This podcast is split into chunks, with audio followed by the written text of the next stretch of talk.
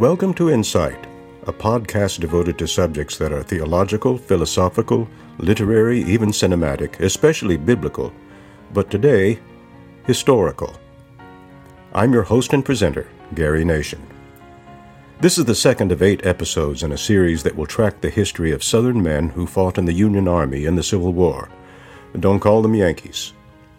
Specifically, I'm going to be studying the 2nd Tennessee Volunteer Infantry, United States Army, and the men who made it up, including one of my ancestors, from the formation of the regiment through its first major action in the Battle of Mill Springs.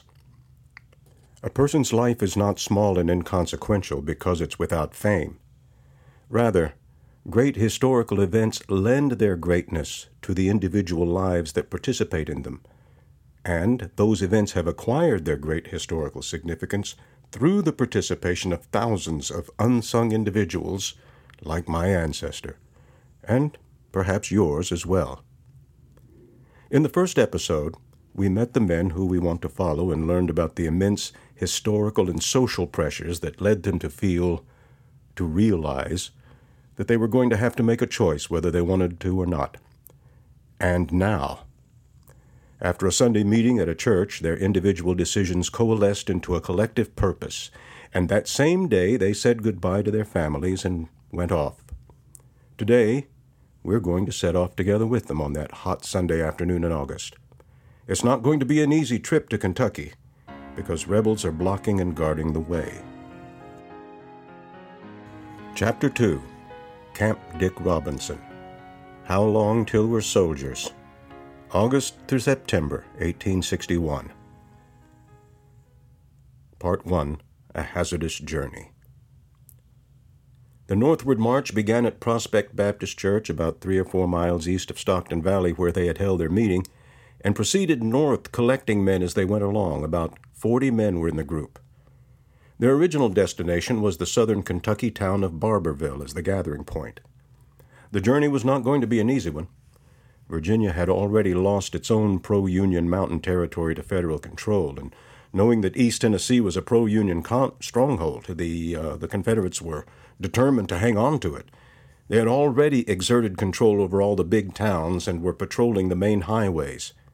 The only safe option for the would be Federals was through little known, seldom traveled Indian paths and buffalo trails through the wooded hills.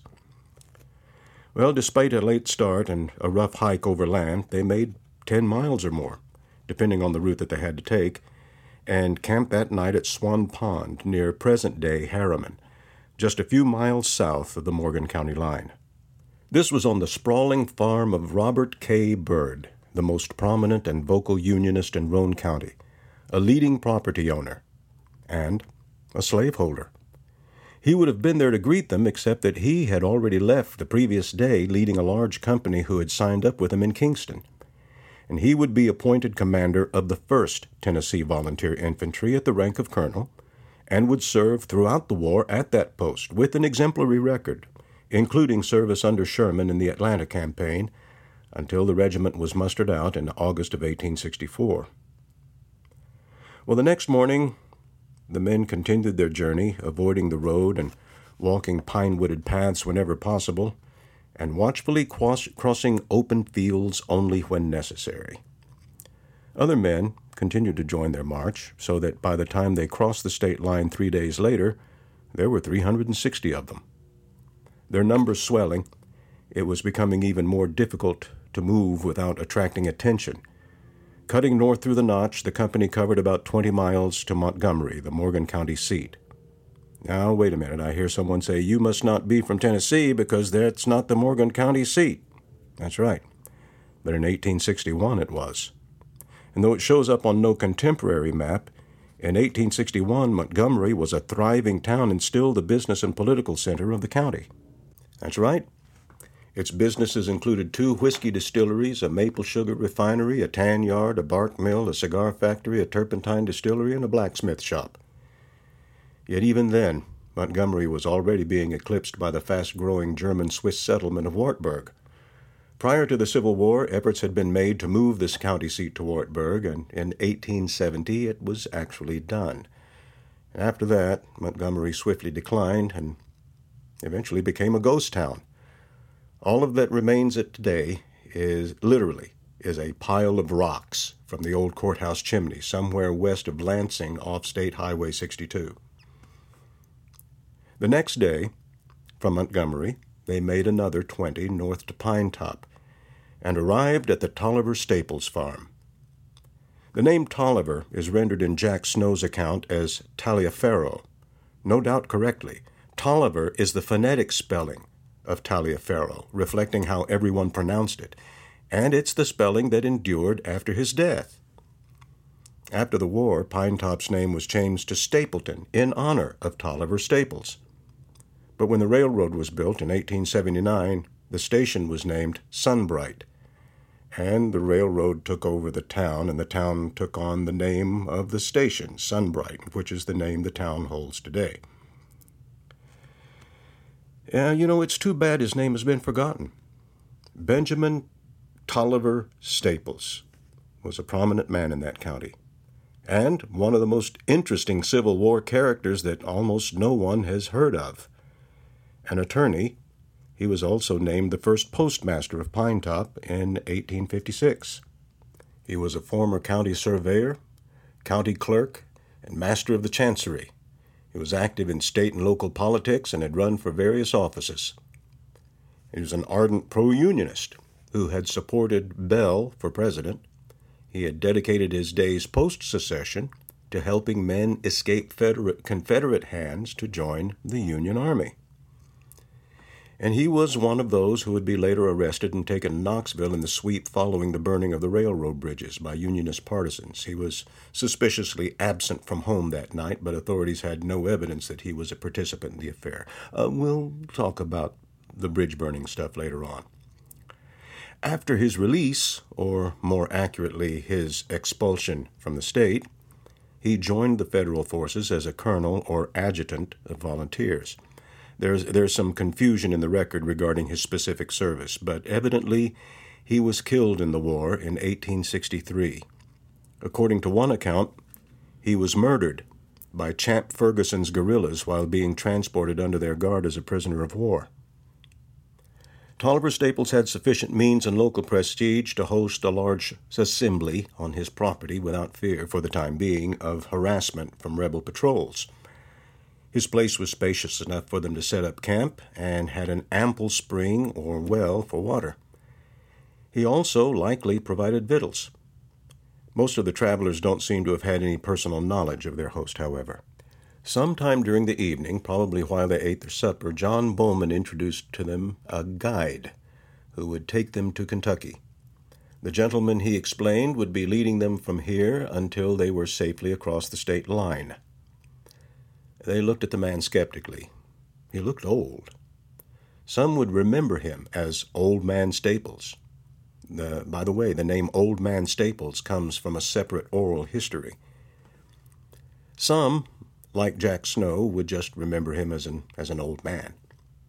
He must have been an amazing character, seemingly a throwback to the old frontier, with a weathered face and white hair hanging down to his stooped shoulders. He, he looked like he might have been a guide to Davy Crockett back in the day but scarcely able to even survive the trip now.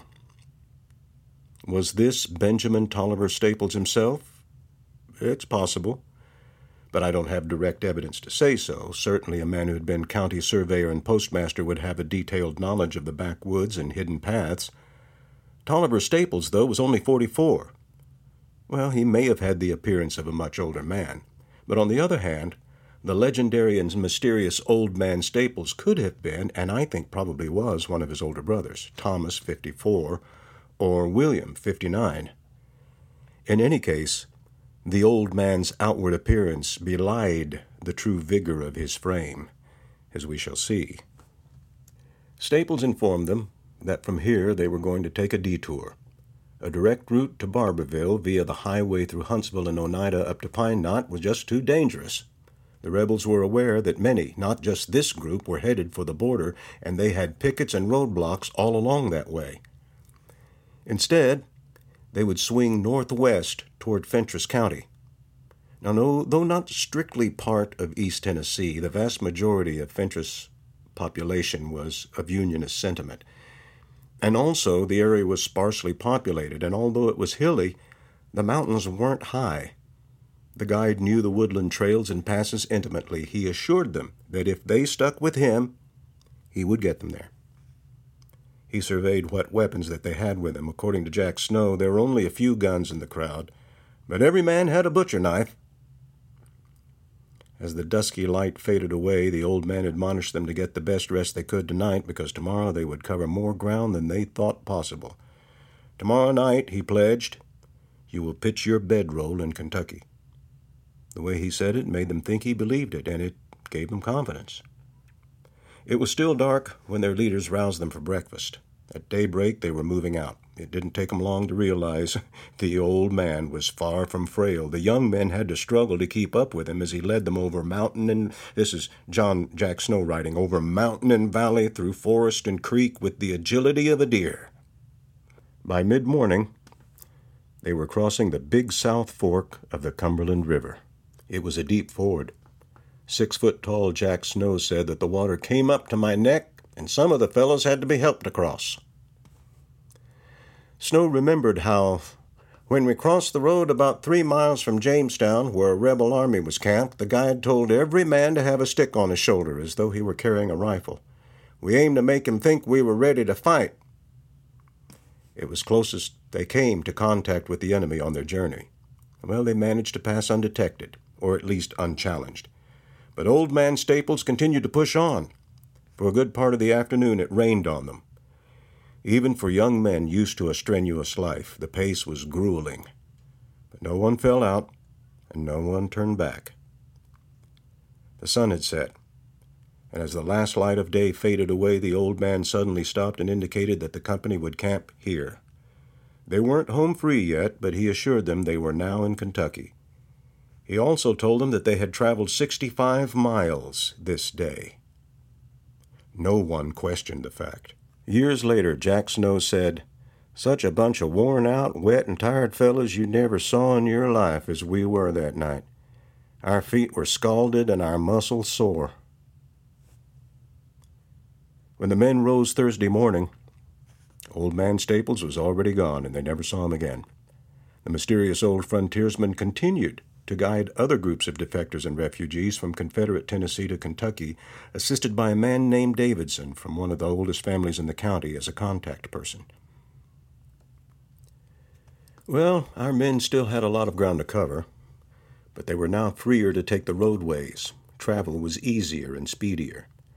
Kentucky was still neutral, whatever that meant, but most of the population in this region was, was pro Union and nervous about all of the Confederate activity around their border. They were glad to see the column of Tennessee volunteers and were hospitable. By Saturday or Sunday, they reached Williamsburg and stopped long enough to let the folks there treat them to a barbecue given in their honor. Likely it was there that they were told that Lieutenant Carter had taken the early comers away from Barbourville and gone on up to a new camp outside of Nicholasville. By the following Tuesday afternoon, they had reached Camp Dick Robinson and were standing in line to sign the enlistment cards. Upon their oath of enlistment, Alvis and Will Hicks were both assigned the rank of private. Will would eventually be promoted to corporal, but Alvis would remain a private throughout his service. For the next three and a half years, the story of Alvis Duncan Hicks will be one with that of the 2nd Tennessee. The regimental story will belong in turns to the Army of the Ohio, the Army of the Cumberland, and the Army of the Ohio again. Now, while in history these armies have stood in the shadow of the great Army of the Potomac, the part that they played in the war was by no means inconsequential. Indeed, their role was decisive, and even those who became subject to captivity made a vital and costly contribution to the outcome of the war. The recruits who arrived at Camp Dick Robinson were entering the U.S. Army through what, believe it or not, might be the first modern basic training camp in its history. Significantly, this experimentation took place not in the regular Army or at West Point, but with volunteers and in the West. It would take some time and a firm hand of leadership to develop, however. At first, it was all merely chaotic.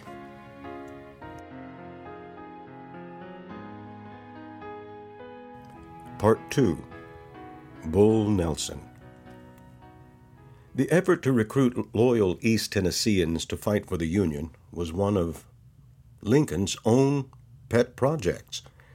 Beyond his personal affection and regional affinity for that state, he saw it as a strategic key to victory.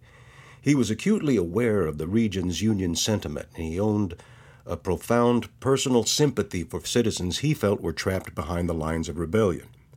He would have liked to reclaim that area as a separate state, as would soon happen in West Virginia. But that was a dream he knew was not realistic. While Lincoln did contemplate the possibility of a political victory, he primarily looked to the military significance of that region. Through its mountains and river valleys ran one crucial railroad line connecting the Confederacy's east coast to the Mississippi and the Gulf through the junction at Chattanooga. Moreover, there was great manpower potential in East Tennessee if only it could be assembled, equipped, and organized. Lincoln and his Secretary of War, Simon Cameron, decided to focus on recruitment first while continuing to study the possibilities of taking the area back either politically or militarily. On June 27th, Lincoln endorsed Cameron's order directing General in Chief Winfield Scott to, quote, send an officer to Tennessee to muster into the service of the United States 10,000 men. Lincoln also had an idea whom to send. Lieutenant William Nelson, U.S. Navy, was a graduate of the U.S. Naval Academy, veteran of the Mexican War, a native Kentuckian. An imposing six foot four, 300 pound bull of a man with a reputation for a hot temper, Nelson had the not surprising nickname Bull. The brother of one of Lincoln's personal friends, he had gotten an appointment as a brigadier general and had already performed some military errands for Lincoln, most recently to organize home guards in Kentucky. He seemed a logical choice for recruiting Tennesseans since he was already in that region. Coming in on the political side of the project was U.S. Senator Andrew Johnson from Tennessee, a Democrat, who would be Lincoln's second term running mate and future successor, and Samuel P. Carter's younger brother, James P.T. Carter, who ran the family's ironworks business until hostilities began breaking out. When Johnson and Carter came to Secretary Cameron to request rifles for Tennessee Unionists, Cameron directed them to Nelson, and the project got going from there. Nelson and Carter didn't really get along very well, and they didn't trust one another. Nelson was agitated by Carter's blabbing and complained that the chatterbox was jeopardizing the whole project. Carter, however, was unimpressed by Nelson's security arrangements for the weapons, and he felt he exposed them to capture. But despite their differences, Carter did the footwork, returning to Tennessee in mid July at considerable risk. He spent a couple of weeks scouting the area, headquartered in a safe house in southeastern Kentucky. And there he met up with his naval officer brother, recently returned from station in Brazil. Samuel P. Carter had passed through Washington long enough to grab an assignment for special duty to East Tennessee.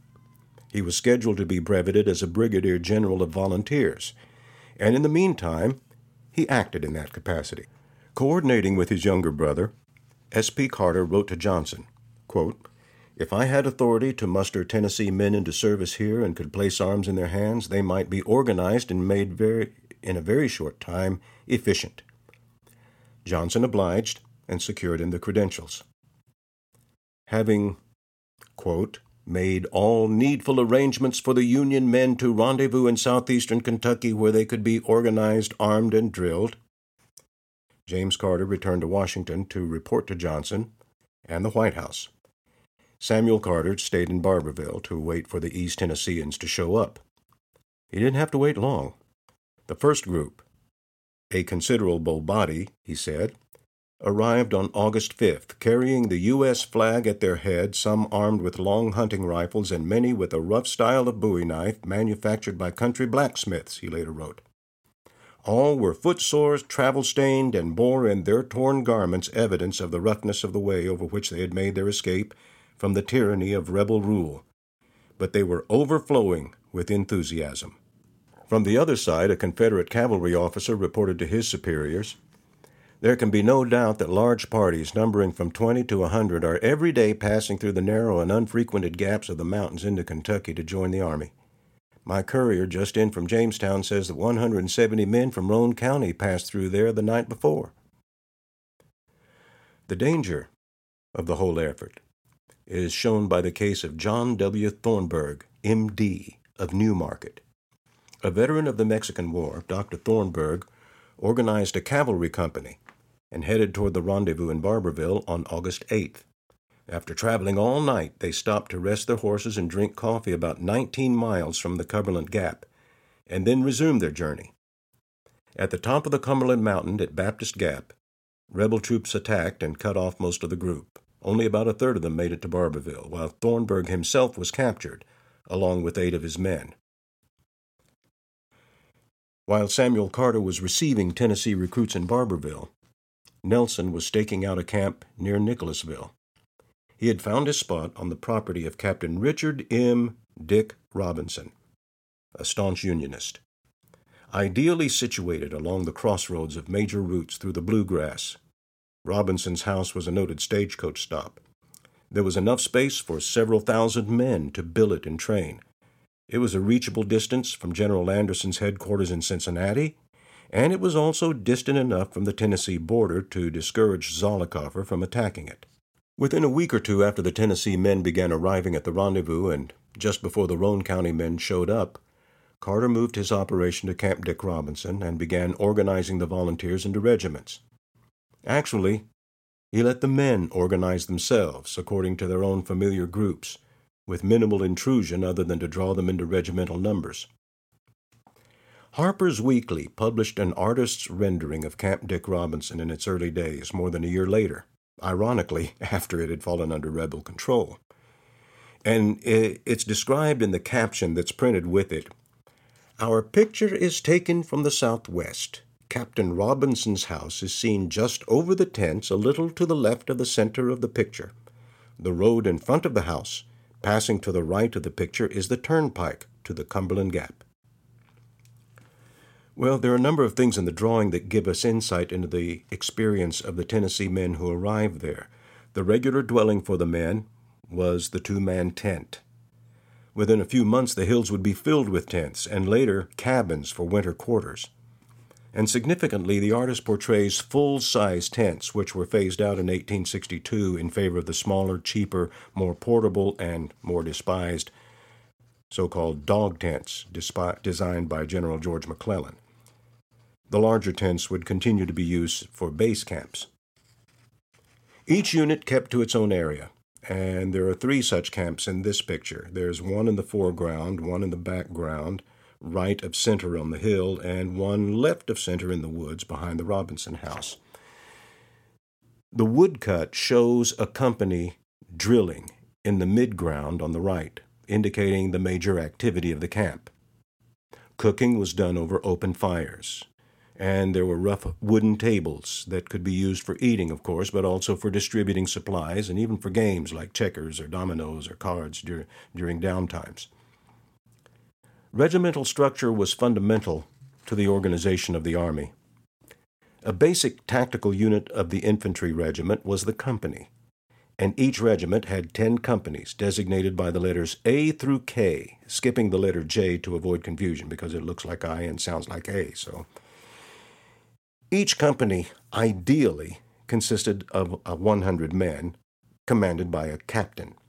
It was divided into two platoons, the first commanded by the first lieutenant and the second by the second, who were second and third in command respectively. The platoons, in turn, were numbered off into four sections, or eight squads. A, a, sergeant led each platoon section, and each squad had a corporal. The, com- the company commander was also assisted by a first sergeant who handled all the clerical duties and management details for the company and each company also should have should have had two musicians and a drummer. Well, we don't know the names of those for A company if there were any. The balance of the company comprised 80 soldiers at the rank of private.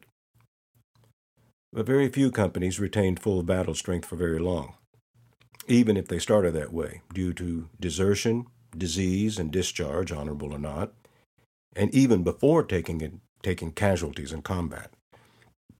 There was not an orderly system of replacement, and throughout the war, most units fought at half strength or less.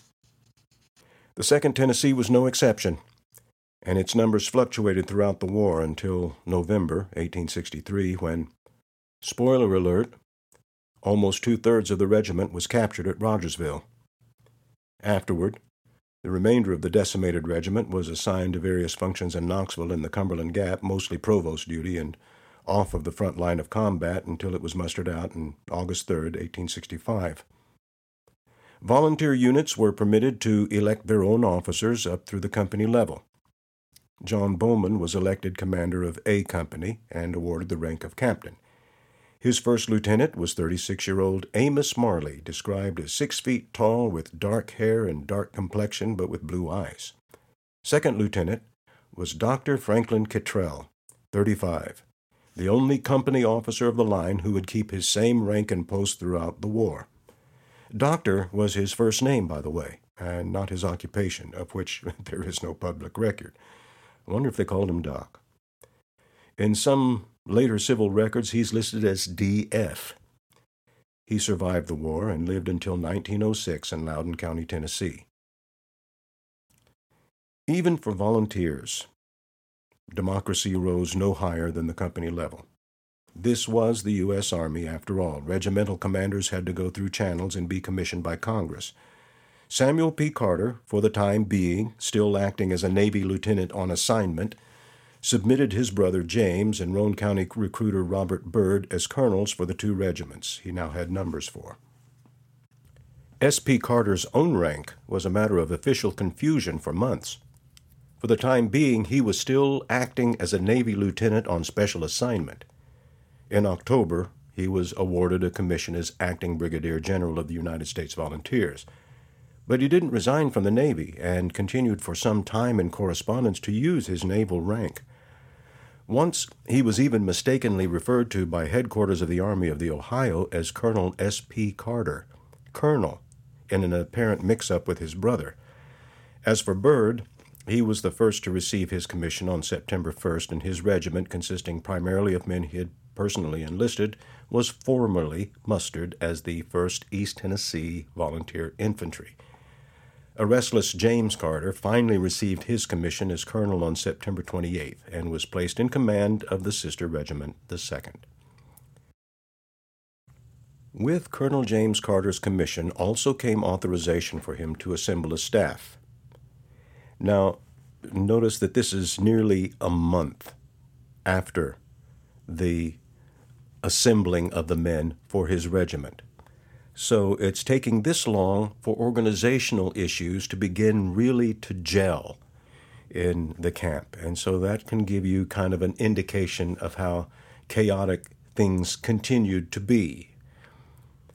So he was able to choose staff officers now. So he chose Lieutenant Colonel Daniel Trewhitt, whose commission came in November 1st, Major Eli Cleveland, First Lieutenant Daniel A. Carpenter as adjutant, Lieutenant George W. Keith as quartermaster. Joseph Key Gilbreth was named Sergeant Major, Samuel C. Honeycutt, Quartermaster Sergeant. Andrew Neat was named Surgeon at the rank of Major, John T. Jones, Assistant Surgeon at the rank of Captain. William T. Lowry was the regimental chaplain, Protestant, from November 1861 through July 1863, and as such was numbered among the commissioned officers.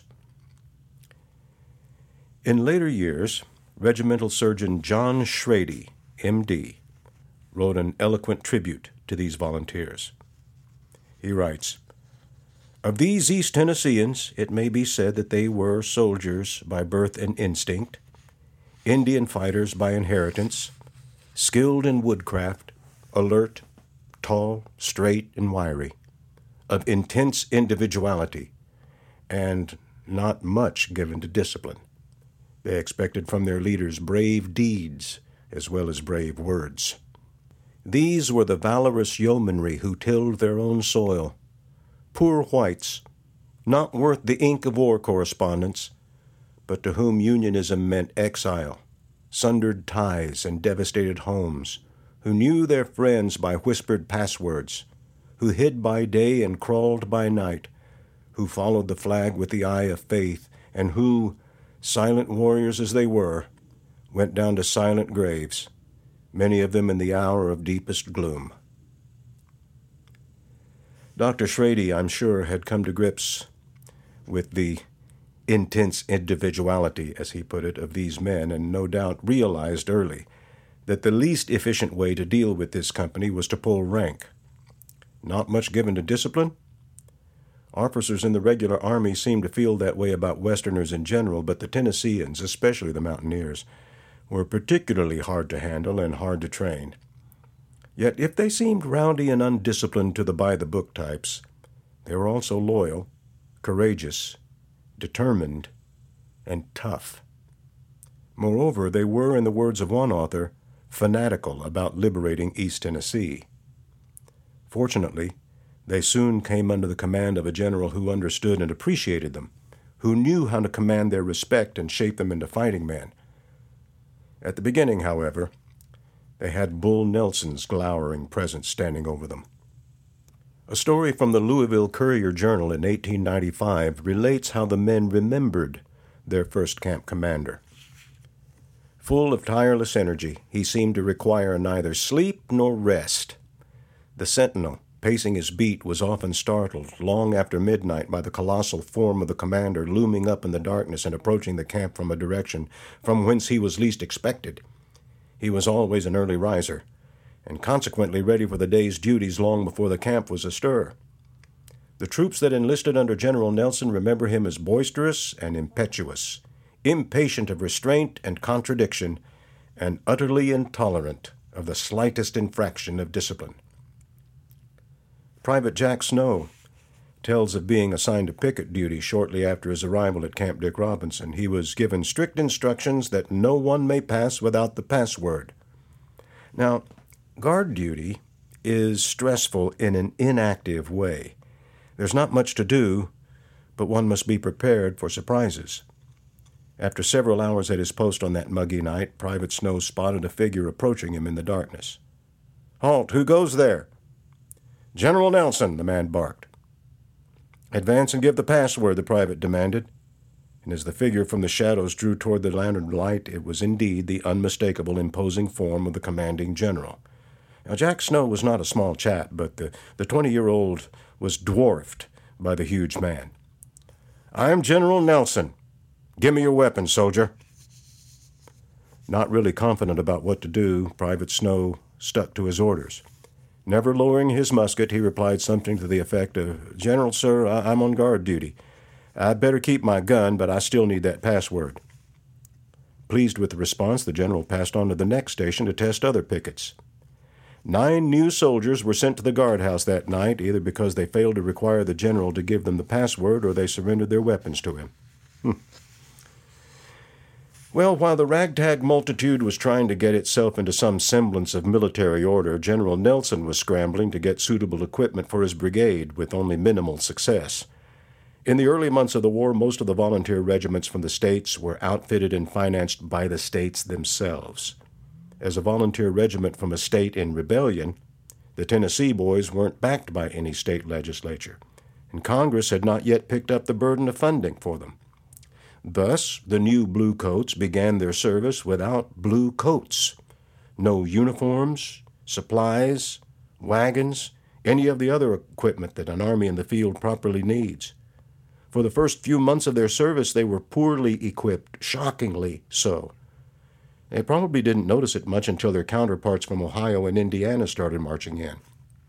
Compared to the crisply uniformed Midwesterners, they, in their civilian dress, wide brimmed hats, plain jackets, homespun and buckskin. They must have looked more like home guard militia than true soldiers. And if they had a chip on their shoulder about it, they hid it well. All indications from contemporary testimony are that they took it all in stride. But at least they had plenty to eat.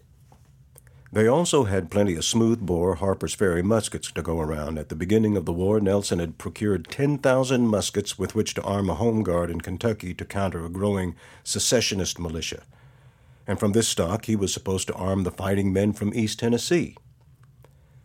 By the end of August, Nelson was looking after a still growing force of over 6,000, Some sources estimate up to 8,000, but that was when the camp had reached full capacity.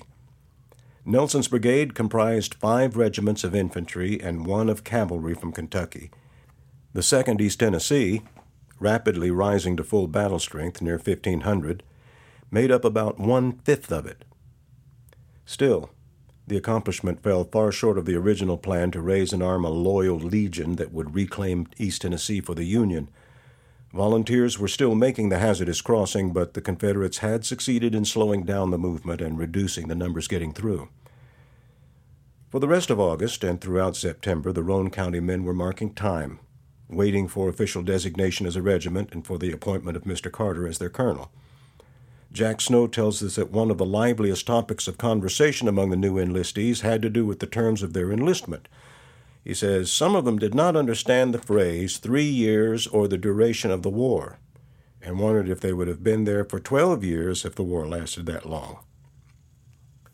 Well, as fierce as the argument may have gotten, most of them figured out it was just all talk anyway. Almost everybody believed that the war wouldn't last more than a few months, and once they got enough soldiers for a full army, they'd return to their home state drive out the rebels, and return to their farms. As of now, though, everything just seemed to be standing still. The men were drilling, but the drills didn't seem to have a point, and too many of the men weren't getting it. Summer had slipped away, the early autumn leaves were already turning, but they were no closer to marching back to Tennessee to drive the rebels out. And the more stalled things were, the angrier General Nelson seemed to be and in turn, General Nelson seemed to put stress on everyone from the officers on down to the privates. But they did not know how much things were about to change. Be looking for our next episode when the Tennessee men meet George Thomas. You've been listening to Insight. I'm Gary Nation. Thanks for listening.